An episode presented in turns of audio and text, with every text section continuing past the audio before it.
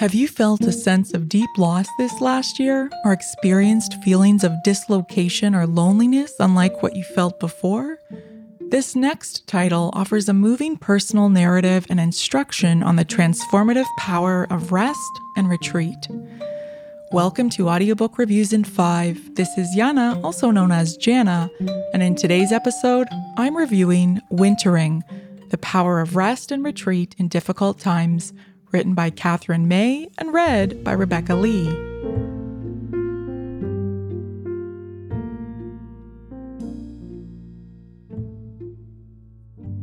All of us have experienced unforeseen circumstances like an abrupt illness, the death of a loved one, a breakup, or a job loss. These experiences can be deeply lonely and confusing, I'm reviewing this book because I'm thinking of all the people I know who are living through what may feel like one of the most difficult winters of our lifetime. I'm also stubbornly determined to become the sort of person who enjoys winter. If you're feeling isolated by the pandemic and tempted to hibernate, you're in good company. In Wintering, Katherine May reveals what happened to her as her husband fell ill, her son stopped attending school, and her own medical issues led her to leave a demanding job. Wintering explores how she not only endured this painful time, but embraced the unexpected opportunities it offered to her.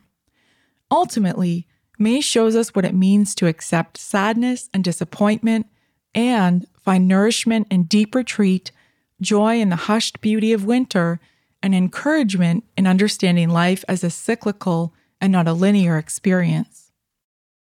Rebecca Lee's remarkably soothing voice made this a relaxing listen and a perfect soundtrack for one of my own early morning winter walks. May's vivid descriptions and storytelling make fascinating connections across literature and mythology, and she reveals what we can learn about ourselves by examining the lives of wolves, bees, and dormice in winter and hibernation. On a side note, I had to Google dormouse hibernating since I hadn't seen a dormouse before, which was well worth the cuteness overload that the Google results brought up. May's examples tend to be region specific. She focuses mostly on sources of mythology and traditions specific to the UK or Scandinavia. I would be very curious to know how she might weave in examples from Russia or Canada, since both countries have rich winter mythologies and traditions. May also explores cold water swimming with a friend and experiences a sense of exhilaration and mental and physical health benefits. There is increasing evidence that cold water exposure or cryotherapy can help treat depression, bipolar disorder, and other mood disorders. So I found May's story about Dorte Liger of Denmark, who overcame hypomania and depression using this form of therapy, to be especially interesting. Regularly swimming or even simply resting in water of 7 to 8 degrees Celsius, along with several other lifestyle changes, helped Liger taper off and ultimately stop taking medication while under her psychiatrist's supervision. May says, quote, if happiness is a skill, then sadness is too. Perhaps through all those years at school, or perhaps through other terrors, we are taught to ignore sadness, to stuff it down into our satchels and pretend it isn't there. As adults, we often have to learn to hear the clarity of its call. That is wintering. It is the active acceptance of sadness. It is the practice of allowing ourselves to feel it as a need. It is the courage to stare down the worst parts of our experience and to commit to healing them the best way we can. Wintering is a moment of intuition, our true needs felt keenly as a knife. Unquote. I highly recommend this audiobook to anyone open to reframing how they see loss, loneliness, or time and productivity. It seems liberating to allow ourselves to accept uncertainty, even if only for moments.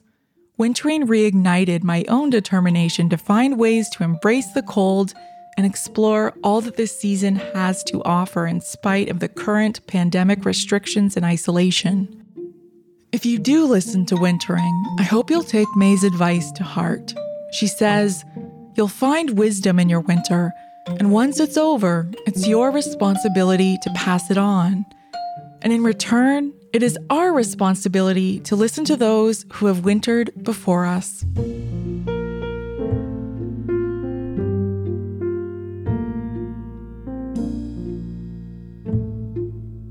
That's all for this episode of Audiobook Reviews in 5. Thanks for listening. If you have not yet done so, please follow us on Facebook and subscribe to Audiobook Reviews in 5 on Anchor, Apple, Spotify, and many others.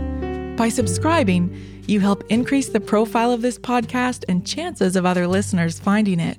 I look forward to checking in with you all again soon. Please stay safe and be well.